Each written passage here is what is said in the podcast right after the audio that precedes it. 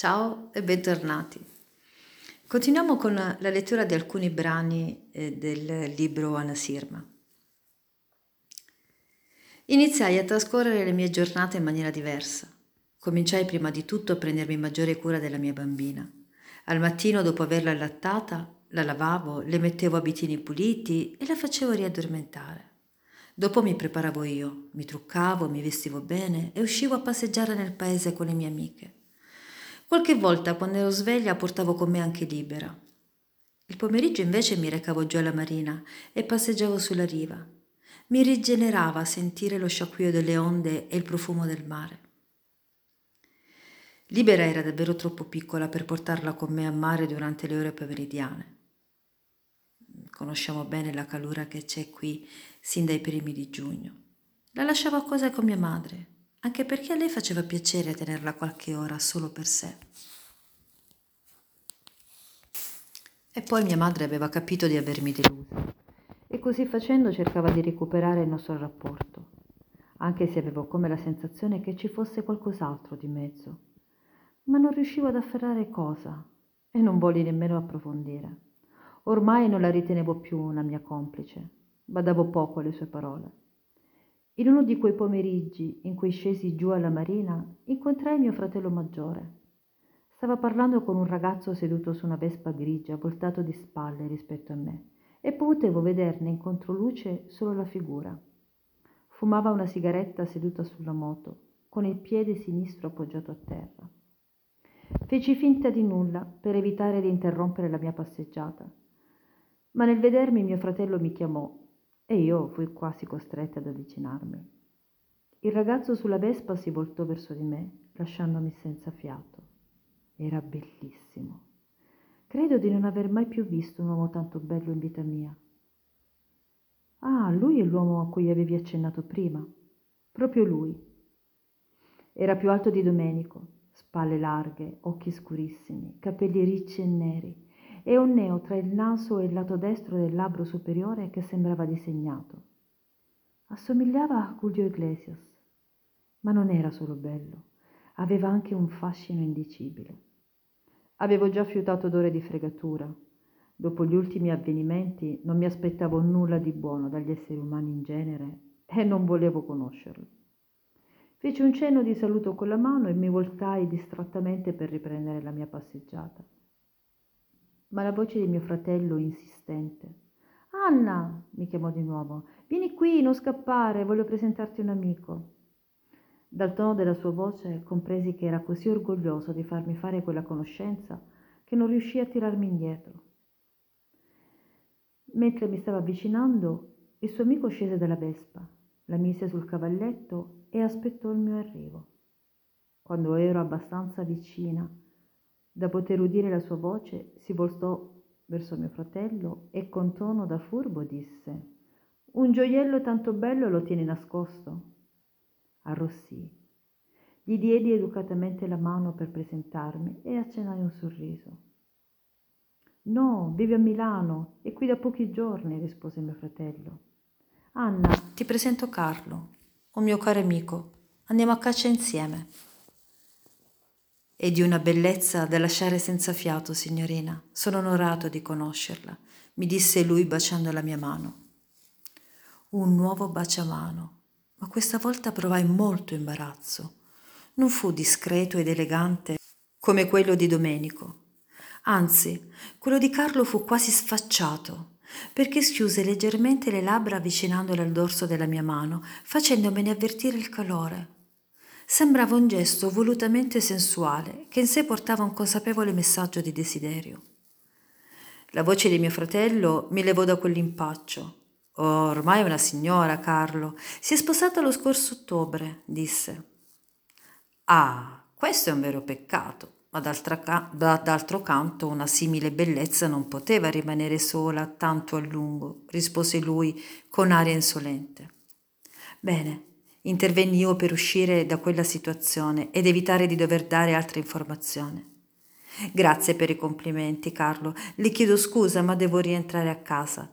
Giuseppe, noi ci vediamo dopo. Arrivederci.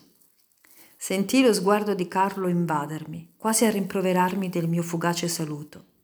Abbassai lo sguardo e mi voltai e mi incamminai. Mentre mi allontanavo sentivo mio fratello dare a Carlo tutte quelle spiegazioni che io volevo evitare. La fuga a Milano, la bambina, il matrimonio, l'amore, insomma la solita e fantastica storiella dell'innamorata a cui tutti stavano dando credito, compreso mio fratello. Da un verso la cosa mi infastidì, dall'altro gli diedi poca importanza.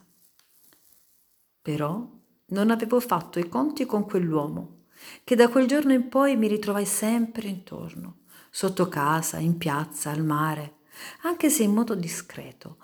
Era però presente ovunque io fossi, precedendomi nei luoghi in cui sarei arrivata, come se sapesse l'ora esatta in cui uscivo e il percorso che avrei fatto. Ma forse glielo comunicava tuo fratello. Non credo, figurati. Mio fratello non sapeva cosa davvero mi fosse accaduto a Milano e nel frattempo era diventato amico di Giacomo e non gli avrebbe mai fatto un'offesa simile. No, no, era Carlo che si mise con pazienza a corteggiarmi. Iniziò la sua corte in maniera sottile, maliziosa, insistente ma elegante. E io mi riscoprì felice. Non amavo Giacomo, né lo stimavo come essere umano. Avevo perso per sempre Domenico e invece Carlo era lì, presente e bellissimo. Del resto non mi importava nulla, nemmeno dell'opinione di mio fratello. E poi non stavo facendo nulla di male. Anzi, iniziavo a divertirmi moltissimo. E scoprì di essere desiderosa di vivere, di sorridere e di avere una parte di me che non conoscevo, quella della donna un po' civetta. Tu, civetta? Sì, vero, mi incuriosiva quell'uomo e accettare i suoi inviti era un modo per capire dove mi avrebbe portata e sino a che punto saremmo arrivati. Ah, bene. E a che punto arrivaste? Eh, tesoro, ora te lo dico. Innanzitutto mi portò a scoprire il piacere del corteggiamento, cosa che con Domenico tutto sommato non avevo mai vissuto. Dopo che lui si dichiarò a me, tra la fase della conoscenza e quella della promessa di matrimonio, non ci fu un crescendo del sentimento né di momenti fatti di incontri clandestini, appuntamenti mancati o cose simili. Sin dall'inizio il nostro rapporto era sicuro, confermato e vissuto alla luce del sole nell'amore. Ho capito, ti mancavano le dinamiche della tresca. Non fare lo stupido, nessuna tresca. Però quando mi innamorai di, di Domenico, esisteva solo lui e il nostro modello di amore. Il nostro rapporto era l'unico che conoscevo e volevo vivere.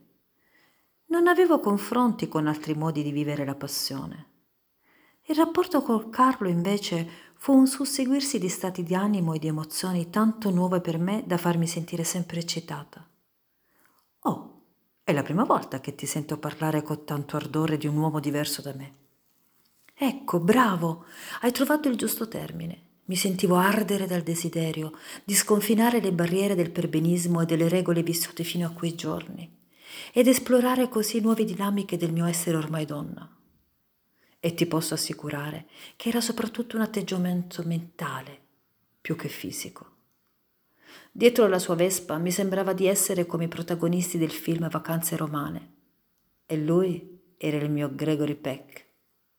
Beh, tu certo non potevi interpretare Audrey Hepburn.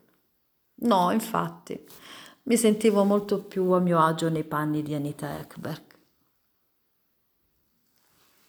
Bene, questo è un altro passaggio che vi ho raccontato del libro Anna Sirma, scritto da Marlena Damas. E nulla, come vi ho detto nel primo episodio, scrivetemi eh, se avete voglia di confrontarvi, se avete voglia di chiacchierare con me se avete delle, degli spunti a cui avete pensato per la prosecuzione del, della stesura del libro. E così, per conoscerci, potete scrivermi all'indirizzo mail marlenadamas-gmail.com oppure rispondere a questo podcast. Ciao, alla prossima!